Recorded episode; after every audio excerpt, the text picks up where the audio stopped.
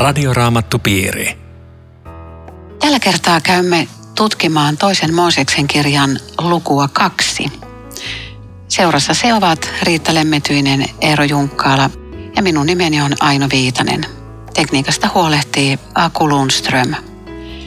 Muistathan, että kaikki aiemmat ohjelmamme löytyvät nettisivuilta radioraamattupiiri.fi sekä Spotify-komista. Eero Junkkaalan kirjoittamia radioraamattupiiri-oppaita ja pienryhmille muutenkin tarkoitettuja oppaita löytyy osoitteesta perussanoma.fi. Tämä toinen luku alkaa rakkauskertomuksella. Luen jakeesta yksi. Muuan Leevin sukuun kuuluva mies otti vaimokseen tytön, joka myös oli Leevin jälkeläisiä. Vaimo tuli raskaaksi ja synnytti pojan. Kun hän näki, kuinka kaunis lapsi oli, hän piilotteli sitä kolme kuukautta. Mutta kun hän ei enää voinut piilotella sitä, hän otti kaisla korin, tiivisti sen asfaltti ja tervalla, pani pojan siihen ja laski korin Niilin rantakaislikkoon. Aika huikea aloitus. Joo, siis tämähän oli tämä lasten vaino nyt koko kansan asia ja voi kuvitella, miten, miten tuskainen tilanne on kotona ja mitä äiti ajattelee, kun tajuaa, että mitä hänen pienestä pojastaan on tuleva. Tässä on tämmöinen sana, kuinka kaunis lapsi oli. Minusta oli mielenkiintoista löytää, että Hebreassa tässä sanotaan, kuinka hyvä lapsi oli. Ja sillä tarkoitetaan sitä, että, että kaikki nämä ruoka-ajat ja nukkumisajat toimi kauhean hyvin. Eli se oli semmoinen hyvin luotettava lapsi, joka ei parkunut siellä täällä, koska tuosta tota, kansan antisemitismistä on juutalaisuudessa semmoinen kertomus, että ne ihmiset, nämä egyptiläiset äidit toi omat pikkulapsensa juutalaisten kotien portaille itkemään – ja alta aika yksikön sieltä sisältä alkoi myöskin kuulua itkua. Okei, siellä on lapsi. Ne ei ole antanut sitä tapettavaksi. Otetaan se pois. Se oli tavallaan tämmöistä piilovainoamista, mitä tässä tapahtuu. Ja sen takia tämä mahdollisesti tämä Mooseksen äiti tajus, että tämmöinen suunnitelma, että pannaan se rantakaislikkoon, voisi onnistua. Jos sillä antaa ruokaa tiettynä aikana, niin se ei huuda siellä koko päivää. Aika jännä teoria. Mm. Mistä sä olit tuon lukenut, että egyptiläiset teki tollain? Mä luin saksalaisesta kommentaarista, jossa oli siteerattu suoraan juutalaista tämmöistä perimätietoa. Aika jännä. Niin, se on joku perimätieto. Perimätieto. Joo. Joo. Vanha käännös muuten sanoo, että, että se oli ihan, ihana lapsi. Niin. Ja, ja nyt se on käännetty uudessa, että kaunis. Joo. Niin. Se on monimerkityksellinen. Mun mielestä se... ihana on paljon laajempi. Se on monella tavalla ihana. Ja sen takia se piilottelu onnistui kolme kuukautta, koska se, kun jämptisti antoi kaikki ruoan ja levon ja ruoan ja levon, niin tota se... Ei se aina mene sillä tavalla. Mä en oikein tiedä kyllä, uskonko mä tohon. Niin mäkin, mäkin rupesin vähän epäilemään. No joo, mutta siis joka tapauksessa tämä piilotus sen tämä onnistui kolme kuukautta. Vaikka varmasti näitä vauvoja syynättiin, että missä siellä on syntynyt. Ja sitten mä ajattelen, että miten, miten onnellinen on tämmöinen äiti, vaikka olosuhteet on järkyttävät, mihin lapsi syntyy. Mm. Koska hän voi rukoilla. Aina on toivoa, vaikka ei tiedä miten Mutta oli, oliko tämä vaikka sanotaan, että Leevin sukuun kuuluva mies otti vaimon, joka oli myöskin Leevin jälkeläisiä, niin tarkoittaako se sitä, että ne on ainoan oikean Jumalan palvelijoita? Saattaako ne olla ihan pakanoita, koko perhe? Siis juutalaisia. Mutta oliko ne, oliko ne niin kuin, uskoko ne Jumalaan tai... No sitähän ei tässä erikseen kerrota. Mutta että... Mutta et, eikö Niili, Niilillä ollut tämmöinen niin jumaluus, että, että se Niili oli tämmöinen jumala. Ja, ja tavallaan kun se laittoi se sinne Niiliin, niin ajatteliko se se, että se Niilin jumala pelastaa sen Ei, ei tietenkään. En mä usko. Ei varmaan. Ei. Sinänsä toi, että Niili mainitaan tässä ekan kerran, niin se on, se on vain sikäli kiinnostava, että se on se, on se Niili. se, on, se on historiallinen maininta siitä joesta, jonka varrella ollaan, taikka jonkun sivujoen. Okei, okay. mutta tuossa luvun alusta voi saada sen vaikutelman, että Mooses oli pariskunnan ensimmäinen lapsi, mutta niin ei kuitenkaan ollut. Millaiseen perheeseen tämä vauva syntyi oikeasti? No hän oli tässä vaiheessa kolme vuotta. Aaron. Mihin se Mirjam tulee? Meillä ei, varmaan en, ei meillä ei me tietoa. Ainakin Nämä kolme lasta kuuluu tähän Joo, perheeseen. ja tämähän äh, kertoo lähinnä sen, että raamattu ei aina kerro kaikkea. Siis että me, meidän, meillä jätetään aina hirveän paljon kertomatta. Et kun tässä tulee tämä lapsen syntymä, niin ei, ei sanota, että onko se ensimmäisen lapsen Ei, syntymä vai joo. kuinka monennen se on. Ja sitten myöhemmin selviää myös näiden tämän miehen ja vaimonkin nimi. Joo, nyt Joo. selviää. Se, että se on Leevin sukua, niin sillä saattaa kyllä olla semmoinen merkitys, että myöhemminhän leeviläiset on nimenomaan tämä pappis, pappissukukunta. Eli tässä mä luulen, että tällä on kyllä merkitystä, että se, se annetaan jo tämmöinen pieni vihje, että Mooseskin kuuluu tähän sukuun. Mm. Tämä maininta Kaislakorista on, on aika oleellinen, koska Noan arkkikin oli, käytetään samaa sanaa, vaikka se oli verrattomasti suurempi rakennelma, Kaislakori. Eli Noan arkki pelasti ihmiskunnan täystuholta ja Mooseksen Kaislakori Jumalan kansan täystuholta. Ihmettelen aina tätä asfalttipiellä, että onko tuohon aikaan jotain asfalttipikeä. Mitä ihmettelemistä siinä on? Ai niin kuin sä ajattelet, kun tänä päivänä asfaltoidaan tiet. Niin, mulla on väärä, väärä tota, yhtymäkohta ajatuksissa, mutta et miten tuohon aikaan oli jotain asfalttipikeä? Kuollutta merettä kutsuttiin asfalttimereksi myöskin, koska siellä oli tä- tämmöistä maaöljyä vaikka kuinka paljon niillä rannoilla. Eli kyllä tämmöistä nimenomaan, tämä, tämä autenttisuudesta tämä puhuu, eikä siitä, että se olisi tämän päivän asfalttimiehet. Joo, en mä sitä tarkoittanut, mutta ihmettelin, että, että on tämmöinen sana. Kyllä. No pojan sisar, eli Mirjam jäi siihen katsomaan, että mitä tapahtuu. Ja nyt sitten tässä jakeessa viisi sanotaan näin. Faaraan tytär tuli Niilin rantaan peseytymään ja hänen hovinaisensa jäivät virran rannalle kävelemään. Silloin hän näki kaislikon keskellä korin ja lähetti orjattarensa hakemaan sen. Avatessaan korin hän näki, että siinä oli lapsi, joka itki. No tämän Faaraan tyttären tulee sääli ja hän arvaa, että se on hebrealaisten poikia. Ja heti on kärppänä Mirjam siinä paikalla ja sanoo, että mä voin hakea tähän hebrealaisnaisen, joka voisi imettää sen sulle. Niin tämä on aika nopeata toimintaa, että yksi, kaksi vaan tulee siihen joku ja en tiedä, onko siinä mitään muuta keskustelua käyty, mutta mun tuli mieleen, että voisiko se olla lapseton se Faaraon tytär, että, että hän kaipaisi kovasti omaa lasta ja nyt hän näkee sulosen pois heitetyn hebrealaispojan siellä. Niin, niin, ja sitten kun se sisko sanoo, että mä voin hommata imettäjän tälle, niin se heti ajattelee, että no tästähän mä saankin itselle lapsen. Toi on musta aika hyvä selitys. Raamattuhan ei tota kerro, mutta, mutta se on niin täysin mahdollista. Ja sitä, sitäkin voi ihmetellä, että miten tämä tytär on julman isänsä täydellinen vastakohta. Että hän tekee tämän, kun isä on antanut just päinvastaisen ukasin ja, ja, ja lain koko kansaan. Että sitä, sitä voi ihmetellä. Ja sitä, sitä merkillistä Jumalan johdatusta taas kerran. Että se, se on näin arkisessa asiassa, kun tullaan virran rannalle kävelemään ja kylpemään ja siellä on Jumalan johdatus läsnä ja se, se konkretisoituu. Tämä imettäminen muuten, se oli hyvin tavallista, etenkin ylhäisten naisten lapset, että niillä oli imettäjä. Ja se oli kaksi-kolme vuotta, kun, sä, kun se kesti, kunnes sitten imettäjä nainen antoi sen äidille tai ylhäiselle naiselle takaisin. Että sen takia tämä meni niin nopeasti. Ja Mooseksen äidillehän tämä antoi sellaisen tietyn turvan, että Niin, hän sai tässä, että tässä on tavallaan ensimmäiset äitiyspäivärahat, mitä Just tässä näin. maksetaan. maksetaan oman lapsen hoitamisesta. Niin, ja sitten kuitenkin semmoinen dokumentti, kun naapurit tulee, että sulla on poika, että se, mitä sä siellä teet täällä? Sano, että haluaisitte nähdä parha. dokumentin, että tämä on menossa hoviin. Mä ihmettelen aina uudelleen, miten arkisissa asioissa Jumala tulee täällä vastaan. Joo, ja, ja se, että ne on tänne kerrottu, sekin on kiinnostavaa, että, että tämmöiset yksityiskohdat on tallentunut sitten muistiin ja ne kerrotaan ihan niin, että Faaron tytär kävelee joen rannalla, että kaikki näin.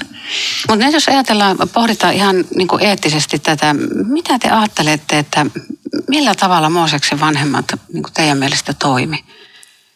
Että ne, ne siis laittoi sen sinne. Ne ei tietenkään heittänyt sitä suoraan krokotiilille eikä sinne virtaan. Ne, ne huolella varusti sen kopan, että varmaan ei vesi mene sinne, mutta ne kumminkin laittoi sen sinne. Siis mitä sä tarkoitat? Et miten, ne, miten ne toimi siinä, kun ne hylkäs sen lapsen sinne?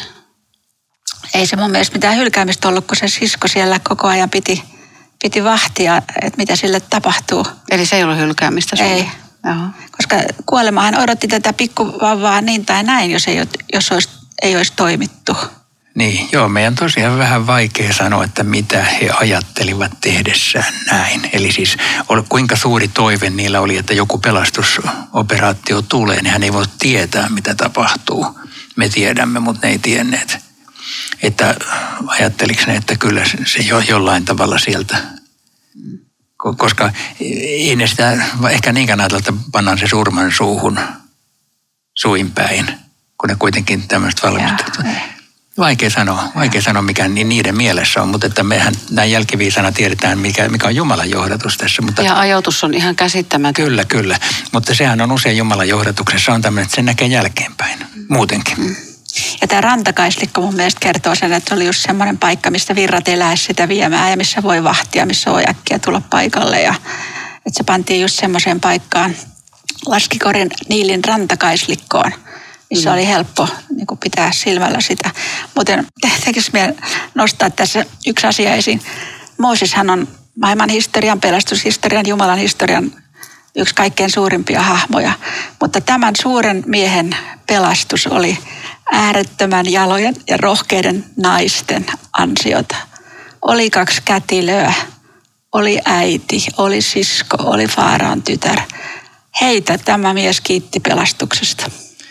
Tulee, joo, tosi kiinnostavaa. Tulee vaan mieleen eräs toinen, joka pantiin eläinten syöttökaukaloon, jossa oli myöskin yksi rohkea nainen, jonka, joka häntä kuljetti Betlehemiin ja synnytti siellä Herodeksen uhan alla. Että kyllä tässä aika paljon, aika paljon samankaltaista on. Ja Mooseshan on siis raamatullisessa katsannossa Jeesuksen ennakkokuva. Monessa mielessä, niin. tosi monessa mielessä, mutta jopa tässä syntymässäkin on tällainen. Et, et, eikö tätä, tästä Moosestaan ei mainita egyptiläisissä dokumenteissa, mutta sen nimi on perus egyptiläinen Mooses.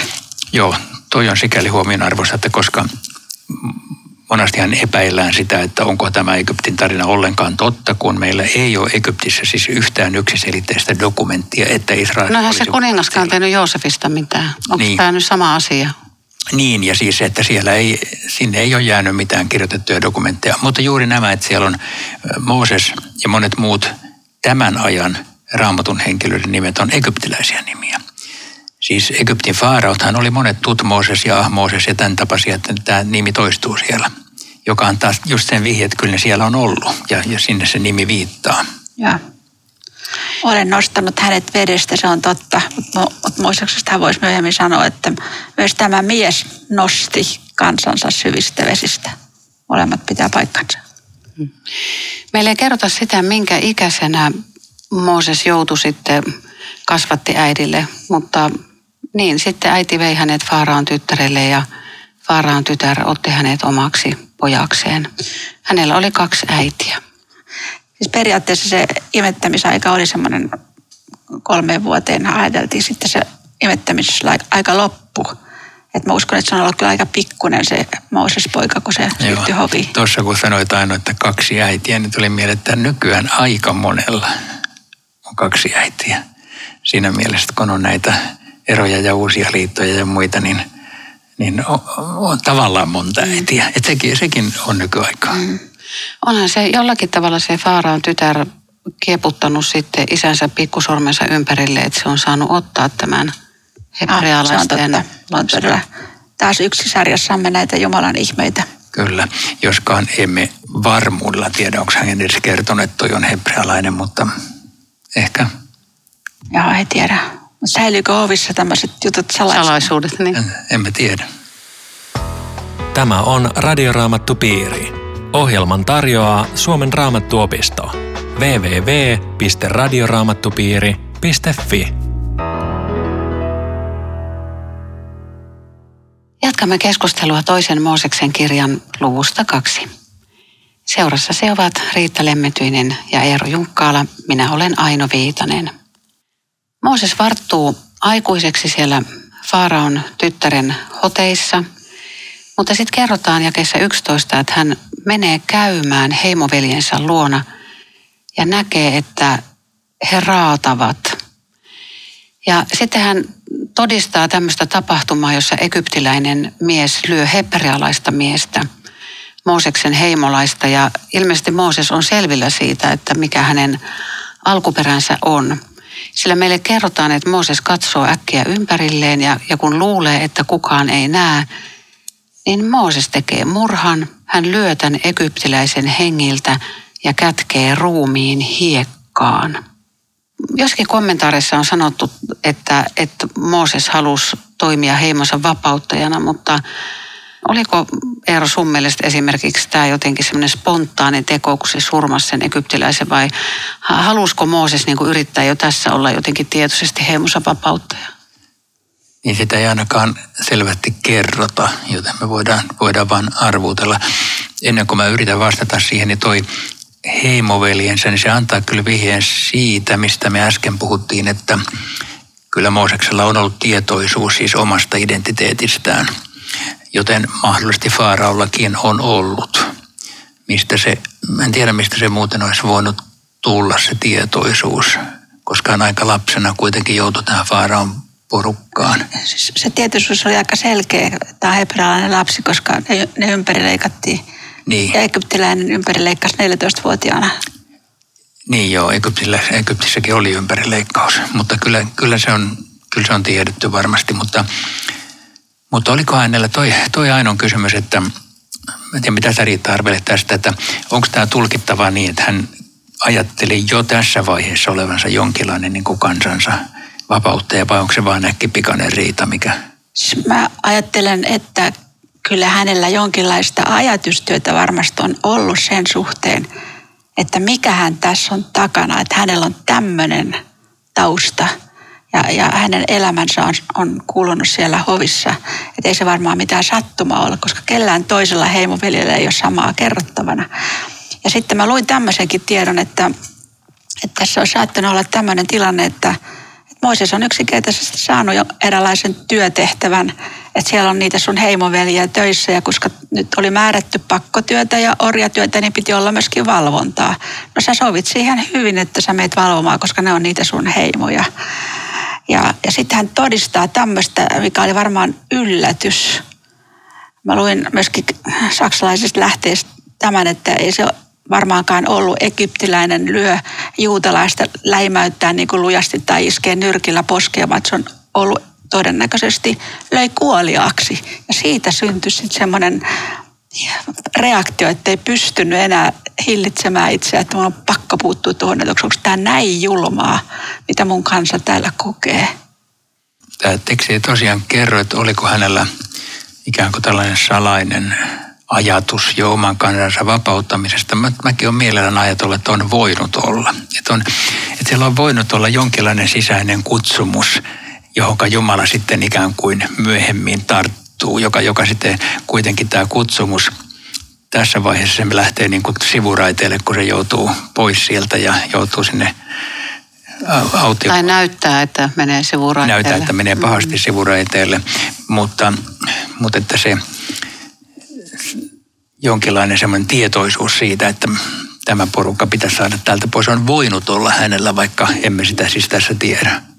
No seuraavana päivänä Mooses menee uudestaan sinne ja näkee, kun kaksi hebrealaista tappelee keskenään. Eli se raadanta saa sitten omankin väen kääntymään toisiaan vastaan ja, ja sitten Mooses sanoo riida alo, aloittajalle, että miksi lyöt veljääsi. Niin sieltä tulee nyt tiukkaa tekstiä. Mikä sinä olet meitä käskemään ja määräilemään? Aiotko tappaa minut niin kuin tapoit sen egyptiläisen? Ja silloin Mooses pelästyy. Asia on tullut ilmi ja Mooseksesta tulee ihan hetkessä sitten pakolainen omasta toi, toisen äitinsä kotoa. Siis tässä ilmiselvästi Mooses haluaa sovitella kahden heipoveljen välillä. Ja hän myöskin ajatteli, että hänen sovittelutehtävänsä ymmärretään. Tässä on mielenkiintoinen juttu täällä apostolien teossa, jossa, jossa tätä käydään läpi. Apostolien teot 7.25. Mooses luuli veljensä ymmärtävän – että Jumala oli valinnut hänet heidän pelastajakseen, hmm. mutta he eivät ymmärtäneet. Eli kyllä hänellä niin. oli joku... joku... Siis Uuden testamentin tulkinta tosiaan on toi. Ja. Että hänellä oli ajatus tästä pelastajasta, todellakin joku. Ja tässä, tässä se kokee sitten täydellisen tyrmäyksen, koska heimoveljet reagoi tällä lailla ja, mm. ei ole kiitollisia siitä, että sä, sä pidit meidän puolta, vaan tässä on niinku ihan toisenlainen reaktio, odottamaton. Ja ajatelkaa nyt tämä tyttären, siis äidin, tämän Faaraan tyttären isä siis, kuulee tästä, niin haluaa tappaa sen. Eli, eli haluaa tappaa oman tyttärensä Ottopojan. Ja siis ihan järkyttävä tyyppi. No siis tällaisiahan ne oli. Ne oli just tällaisia. Ja, ja, ja sitten Mooses lähtee omaa isää, tai niin kuin, mikä tämä nyt on, pappapuoli tai mikä, mikä puoli siellä on, niin lähtee sitä, sitä pakoon ja, ja joutuu Midianin maahan ja kuinka ollakaan erään kaivon luo. Midian mm. on tota Abrahamin jälkeläinen. Jotenka nämä midianilaiset ilmeisesti ovat olleet jonkinlaisia sukulais, sukulaisheimoa, josta sitten voi seuraa juuri se, että siellä syntyy tietynlainen ystävällinen vuorovaikutus midianilaisista. Eli jos, jos näin ajatellaan, mikä on hyvin todennäköistä, niin, niin voisi ajatella sit, päätellä siitä eteenpäin, että Jahve-usko ei sielläkään ollut mikään tuntematon asia. Se on, se on juuri mahdollista. Myöhemminhän midianilaiset kuvataan vielä israelisten vihollisinakin, mutta, mutta tässä vaiheessa ehkä, ehkä juuri näin. No mutta tämä on taas tämmöistä oikein aivan uskomatonta tarinaa. Siellä Midianissa oli pappi, jolla oli seitsemän tytärtä. Ja juuri sillä hetkellä taas tämä ajoitus, he meni juottamaan sinne isänsä lampaita ja vuohia. Ja taas tulee paimenia, jotka haluaa niin kuin sorsia näitä naisia, jotka on paimenessa. Ja silloin Mooses meneekin tyttöjen avuksi ja juottaa ne eläimet. Ja, ja siitä seuraa sitten lopulta niin, että, että he kutsuvat kotiinsa. Tämä isä kutsuu Mooseksen kotiinsa ja, ja loppujen lopuksi yksi näistä tytöistä tulee sitten Mooseksen vaimoksi. Meille sanotaan, mua ja kiinnittää huomiota tuossa jakeessa 21 sellainen ilmaisu, että Mooses katsoi parhaaksi jäädä asumaan papin luo. Oliko tämä jotenkin niin kuin Mooseksen omaa harkintaa vai oliko tässä Jumalan johdatus vai kenties molempia? Riitta. kenties molempia, täytyy sanoa. Mutta siis tämä Midian on kaukana, että se on tehnyt pitkän patikkamatkan tämä Mooses tuonne jonnekin Siinään autiomaan suuntaan. Niin, emme tiedä tarkkaan kyllä missä, Ei, missä mutta ne video, mutta päin. autiomaassa kuitenkin. Joo. Ja jos, jos vielä ennen kun pohditaan lisää, niin näistä paimenista miettii, niin tota, tässä ehkä on voinut olla sellainen tilanne, että nämä, nämä tytöt ovat saaneet ne omat ammennusastiansa täyteen. Ja sitten tulee nämä paimenet, ne on miehiä. Ja jotta ne ei joutuisi näkemään sitä vaivaa, että ammennetaan kaikki heidän astiat täyteen, niin on voinut olla semmoinenkin tilanne, että ne on halunnut riistää ammennusastiat, jotka on täysiä itselleen ja, ja jättää ne tyhjät tytölle ja tähän se Mooses sitten tulee. Kyllähän tässäkin on jälleen semmoinen, semmoinen käänne, jonka, jonka Jumala sitten loppujen lopuksi siunaa ja käyttää tätä tätä, että Mooseksen elämässä alkaa 40 vuoden jakso, jossa hän on perheen isä ja vaimon nimi on Sippora. Kyllä. Sitä 40 vuotta muuten tässä ei sanota, mutta se on kerrottu apostolien teoissa. Tämäkin on aika jännä, että apostolien teot 7.30 kertoo sen. Eli Mooses oli 40 vuotta Faaraon hovissa ja 40 vuotta, tästä alkoi 40 vuotta autiomaassa, joka on siis äh, ja sitten sen jälkeen 40 vuotta kansanjohtajana. Se on tämmöinen 40-40-40, jotka ehkä ei oikeasti tarkoita tasan 40, vaan voi tarkoittaa pyöreitä lukuja, koska 40 oli tämmöinen sukupolven mitta yleensä raamatussa, jolloin se on voinut olla oikeasti vähäisempi. Mutta sanotaan, että 80 vuotta menee vielä, ja kun oltiin luussa yksi ja kuultiin, mikä hirvittävä ahdinko on kansalla, ja juutalaiset varmaan kääntyy Jumalan puoleen huutaa ja odottaa ja huutaa ja odottaa ja näin pitkä aika vielä kuluu ennen kuin jotain alkaa tapahtua. Jumalalla on aikaa. Ja tosiaan jos ajattelee Moosesta siellä autiomaassa, niin siellä paimentaa sitten lampaita ja vuohia ja potkii siinä kiviä ja miettii, että miten tämä näin meni. Ja. Jos hänellä oli, ja niin kuin hänellä siis oli jonkinlainen kutsumus kansan vapauttajaksi, niin, niin kyllä se ihan perusteellisesti niin kuin huuhtoutuu sinne autiomaan hiekkaan. Ja. Mä haluan lukea noin viimeiset jakeet, ne on, ne on puhuttelevia. äh, siis israelin kansa, he huusivat hädässään ja heidän avun huutonsa kohosi Jumalan luo. Jumala kuuli heidän vaikerruksensa ja muisti Abrahamille, Iisakille ja Jaakobille antamansa lupauksen. Hän katsoi israelilaisten puoleen ja näki heidän hätänsä. Eikö kaunista? On siis Jumala kuuli, muisti, katsoi, näki. Mm. Joo. Mua on tässä niin kuin aina tämmöisessä kohdassa rupeaa vähän, no etten sanoisi äh, vaivaamaan, että nytkö vasta. Joo, mä ihan sama olin tulossa siihen. Mä olin tulossa siihen, mutta jatka vaan Eero. Että nytkö vasta. Hetkin, että... Joo, se, se varmaan kertoo vähän samaa kuin Jeesus käytti tämmöistä, tämmöistä sanontaa aina aika ajoin. Hetki on tullut. Sitä se tarkoittaa, että nyt, nyt se hetki lyö. Joo, Joo hauska, tai no säkin kiinnität samaa huomiota, että et siis tämä tietenkään ei tarkoita, että Jumala ei olisi aikaisemmin nähnyt heidän hätäänsä. Tämä ei todellakaan tarkoita sitä. Vaan Jumala on koko ajan nähnyt heidän hätänsä. Mutta ehkä tämä tarkoittaa jotain sellaista, että se, nyt se ahdinko on tullut ikään kuin semmoiseen pisteeseen, jolloin Jumalan täytyy puuttua asioihin. Siis että siinä on tullut jonkinlainen tämmöinen, että niin, onko meidänkin elämässä tämmöistä, että joutuu olemaan tietynlaisessa puristuksessa tietyn aikaa tietyissä asioissa ja sitten jossain vaiheessa tulee tämä Jumala näki, näki minun hätäni, vaikka hän on nähnyt sen joka päivä.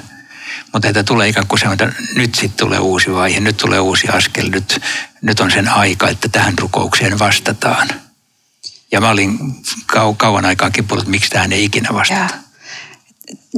Niin kauan kuin tästä tätä ei tapahdu, mitä sä kerrot, niin, niin usko pitää kiinni siitä, että avun huuto kohoaa Jumalan luo. Minua kuullaan, minut nähdään. Juuri näin. Radioraamattu piiri.